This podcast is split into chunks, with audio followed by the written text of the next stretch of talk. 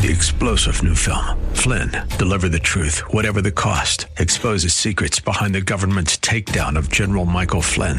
Flynn knew what the intel world had been up to. He ordered the first audit of the use of contractors. This set off alarm bells. He told the truth. He was the most dangerous person for Donald Trump to hire. They had to get rid of Flynn.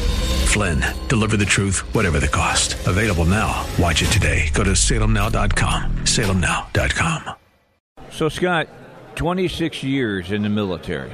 Is that right? 24. 24, okay. Well, you should have just said yes. I've just given you an extra couple No, of no, years. because you know Marines will eat their own for uh, for breakfast, man, and anyone in the military will. You know, if they they'll call you on it. So yeah, I got got to set the record straight all the time. So uh, you did 24. What, uh, what, you know, what precipitated you joining, first of all? Well, my career spanned eh, yeah 24 years, both enlisted and commissioned. So Okay, I I'm going to stop. How how far did you get on the enlist uh, the enlisted I was a corporal. Okay, Yeah, a all corporal. right. So uh, I. Uh, after a not so stellar high school career, uh, poor grades, uh, racing a motorcycle, running from the cops, fighting, uh, you know, drinking beers underage. Uh, I I was introduced to the Marine Corps, and, and you know, having led such a r- risky, unsupervised childhood, I, I, you know, these Marine recruiters were like the biggest group of risk takers I'd ever met. And I'm like, these guys are a perfect fit for me. I will fit right in. So I, I enlisted, uh, went to Desert Shield, Desert Storm, then found the error of my ways and the value of an education, and then decided to go to college and uh, stayed connected to the Marines as a as a young machine gunner in, in the reserves, and uh, got my commission. And then several deployments later, in over sixty different countries, uh, you know, I retired at 24 years in uh, late uh, 2013. Very cool. Yeah. Very cool. And I, my appreciation to your service. Oh, well, thanks. Same, same to you. Thanks for your Uh, service. uh, let, let's talk about some of the deployments. Not all of them were over in Iraq or in Af- Afghanistan, things of that nature, but all deployments have their own sets of problems. What are some of the things that you think people should know about as far as deployments? for the active duty Well, members for- or no, for the just talking- families because that that's Yeah. an important thing Yes, too is. is. you know for every one guy serving they leave behind three or four people you know, the wives and the kids and and that that's a challenge um, but having seen so many deployments in so many different areas I, I- you know I think I was very fortunate because it it helped me develop as a person and develop this unique understanding of multiple cultures and then how, how the Marines and how the military have to interact with that. And, uh, you know, I often get asked the question, too, like you said, uh, you know, well, why, why did I write this story about Echo in Ramadi? Yeah. Like, why, why this? Why this deployment? And everybody has a point in their career that you say is, you know, a pinnacle of your career. And to be in the Marine Corps and to be in the infantry, uh, I, I, I equate it to being in the major leagues or being in the Super Bowl because mo- most listeners need to understand as well is that these Marines and soldiers and, and, and, and all of our service members, they train for weeks and months and sometimes years on end, and they will never see a war. And the only analogy I use is that Super Bowl analogy. Imagine if you're in the NFL and you train, you're doing two a days every day, all week, and there's never a game on Sunday it would be demoralizing and, and Right. it is a little frustrating. So when my Marines from Echo Company, Second Battalion, Fourth Marines, as we fought in Ramadi, which was the deadliest city at the time, it was game day, and they were winning every single day. And so that's why I decided to tell this story. And I think what's important is it's not just about the fighting. It's not just about the friction and all, all this relentless pressure that these young guys had thrust on them.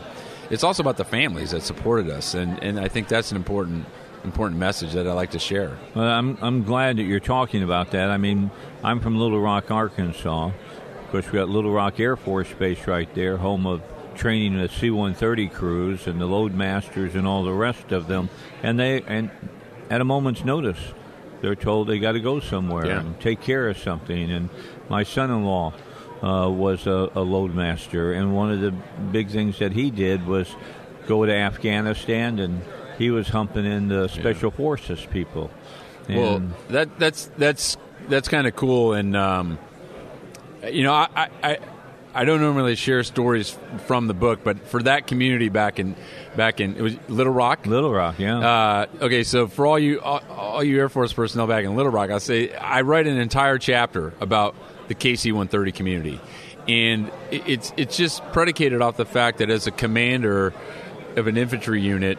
Uh, doing the things that we did when we when we lose Marines on the battlefield and soldiers, whether to injury or they get killed in action, you know, I, I never really had an understanding of what happened to them where they went. There's no class you get on this. Yeah. And you just simply have blind faith in the system that when they are CASEVACed off the battlefield from the point of injury, they're going to be taken care of. And everybody's seen movies like Taking Chance with you know uh, you know Kevin Bacon and how they're processed from That's an Dover. awesome movie. It- it the way. It, they did a great job with that. But at, at the time in Iraq, I never really knew what happened, and it wasn't until I did an interview with one of my KC-130 pilots Uh-huh. that I really understood the process and the way those aviators.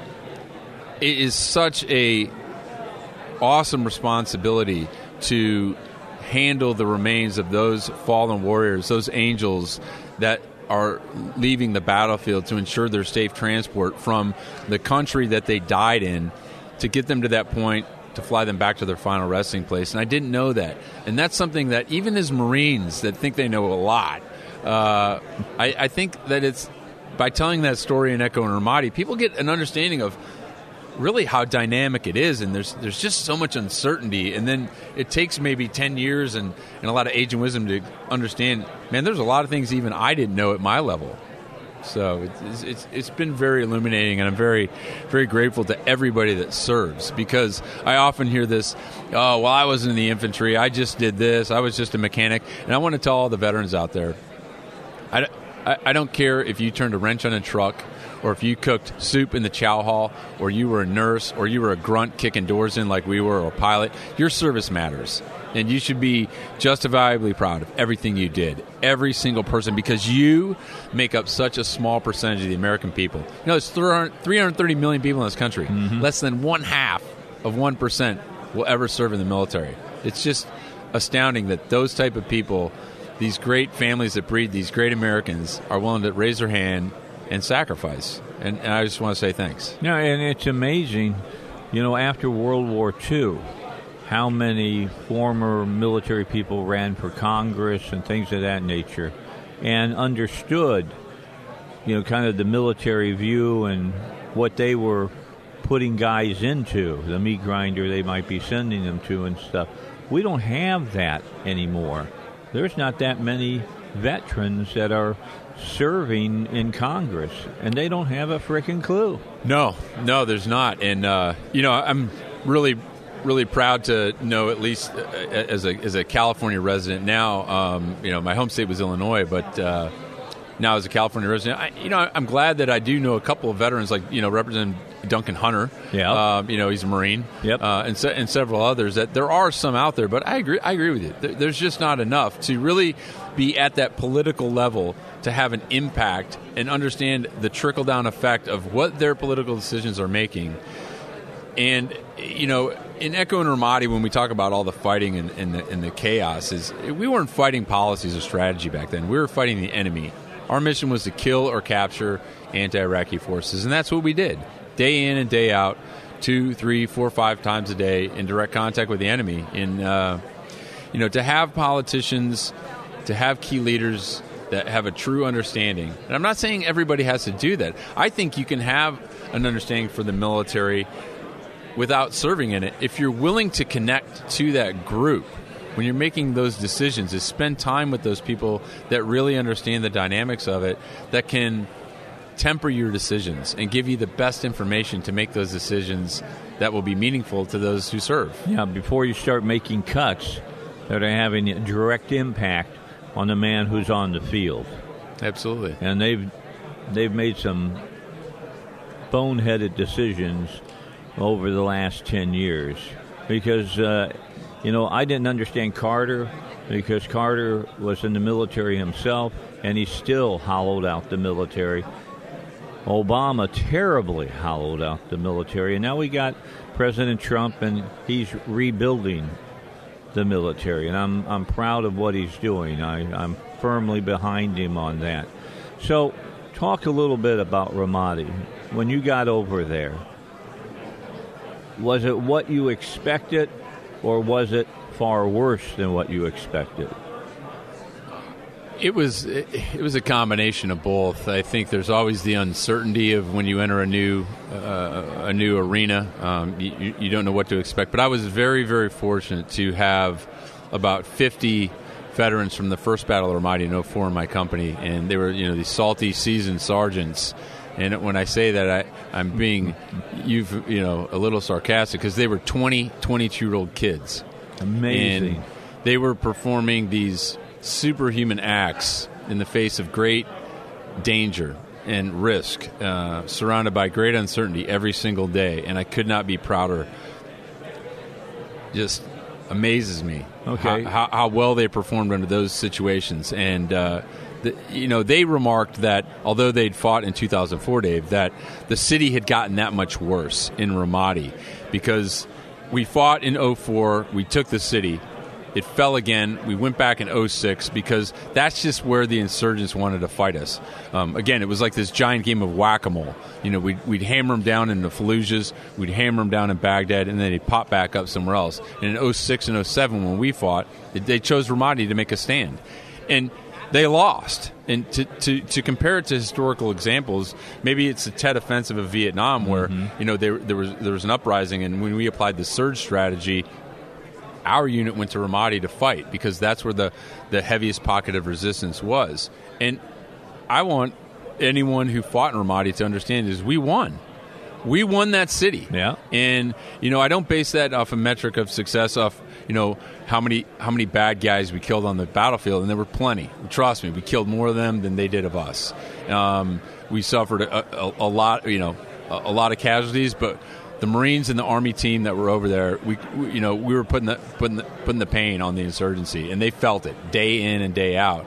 But we won that city, and our mistake was we weren't good students of our history because I don't think any of us needed a crystal ball to figure out look, if we didn't establish a firm presence in, in some city of Iraq to, to provide continual stability, to have this continuity of U.S. presence there, it was to fall again. And by doing that, we really punted it into the grandstands of life. And we turned back our history uh, dial to May of 2015, and ISIS rears its ugly head. And what city do they take? Ramadi, capital of Al-Anbar province. And I don't think any of us are heartbroken. We, we don't sit around a minute and say like, oh yeah, all that blood and sacrifice and sweat, it was for naught. You know, we fought and died and lost brothers and we gave the city back. We don't. You know why? Because when the Marines and soldiers fought in that city, they did their job they were effective and they do what marines and soldiers do. They they help people that can't help themselves. That's the true spirit of what marines do. And they were helping 90% of a town that couldn't help itself. The the, the, the people of ramadi who we fought amongst and we were helping them as they helped us target the insurgencies so they could bring peace and stability back to their country. And we made a difference even though we were there for just a small amount of time, several months, it, I, I, say it was like a dent compared to what the Army was there. They were there eight months before we even arrived and stayed another 10 months after that. But when I talk to those guys, they say, Scotty, yeah, whatever it was that the Marines brought to the fight, they, were, they did help and they made a difference. And, and that's validated through my research and, and talking to my fellow soldiers. Well, it's always known that the Marines are always on the tip of the spear. First in, usually last out. I mean, that's everybody in the military knows that. I would hope that the civilian population knows that, although now I don't know if they know much of that at all. What were the what were the uh, ROEs over there for you guys? I mean, you're fighting people that don't wear uniforms. They look like everybody else. How difficult is that? It's challenging, uh, especially for a young young warrior to understand the rules of engagement and not allow any misinterpretation of that as a commander and, and to make sure that they know um, what they can and cannot do. Um, in Ramadi at the time, the rules of engagement were very, very permissive, meaning if they were out at night, they were a bad guy. If you're driving a car, they're a bad guy. If they have a cell phone in their hand, they're a bad guy. The list goes on. If they're pointing a gun at you, were they a bad guy? Yeah, yeah, absolutely. There They're a bad guy. over That- there that yeah. that wasn't enough to make a decision to shoot. We we never experienced that. If those guys were pointing guns, they you know they were definitely bad guys and. They, they needed killing. So uh, that happened. Um, and I don't say that to be cavalier. I, I say that because that's what happens in war. Uh, I mean, combat is not a natural event, and, and Marines have to make those decisions, and that's what we do to survive on the battlefield. Because there's nothing glamorous about war.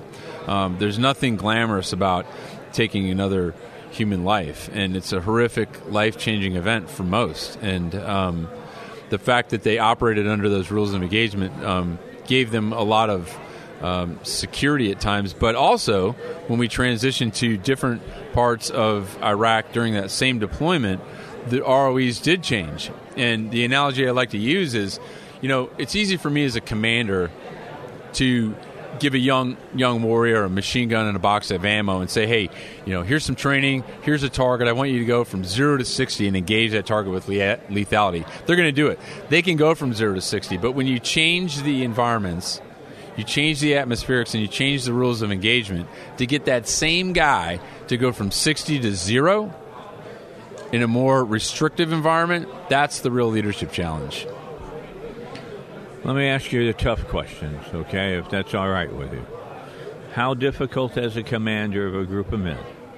You're going to lose people. That's just the nature of what you were in. How did were you the one that personally wrote letters home? Yeah, absolutely. How And- and- and- difficult is it? Tell my listeners, help them understand how tough that is. Yeah, well, it's it's tough. I'm, I mean, it, I, it's so tough, and and, and a, a letter isn't ever good enough. I always called, and I, you know, I I felt it was so important. He- I, that's the first chapter of Echo in Ramadi is Okay. the experience I had to make a phone call to the mother of a you know 22 year old squad leader that we lost, Corporal Dustin Libby, who was killed on December 6th, and it's horrible.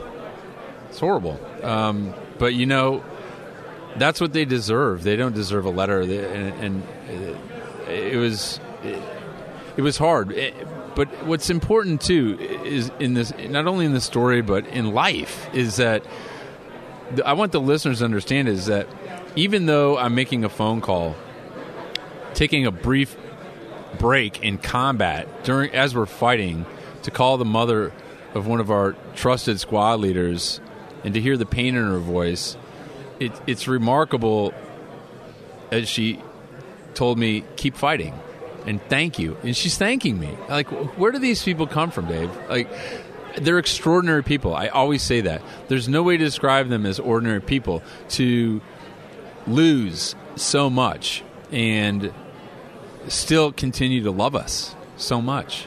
It's just, it's amazing. Well, if you It's know the, amazing. the the people involved, if you you know you got a son or you got a daughter that's over there, I- think that the people typically to come out and, and put their hand up and, and take the oath are people have been raised knowing how important that is.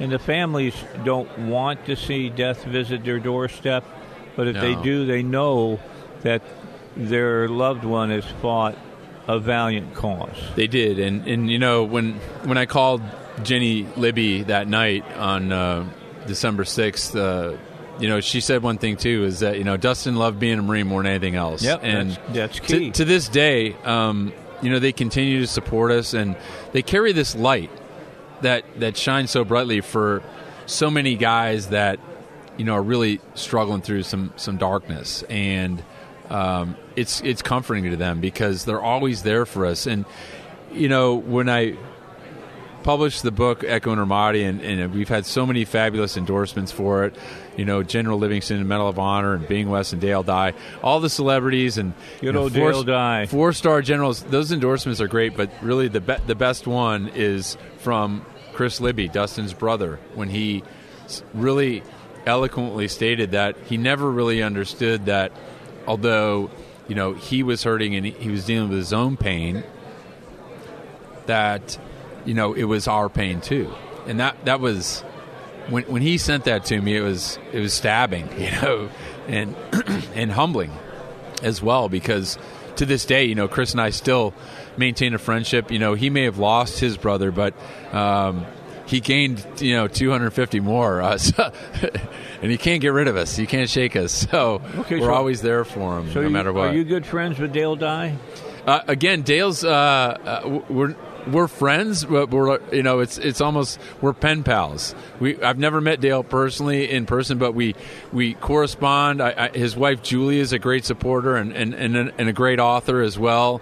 And you know Dale's a decorated Vietnam vet, Yeah. and uh, he is another great example of not just staking his extensive, illustrious career on endorsing Echo in Ramadi, which he didn't have to, um, but uh, he wants to make sure that great military stories are told the right way through Warriors Yes, Inc. he does. and helping support military and veteran writers. And uh, you know, to Dale, if you're listening, Julia, thank you again, and to, to everyone else that supported the book. Uh, I, you know, I'm, I'm just extremely grateful because if it wasn't told the right way.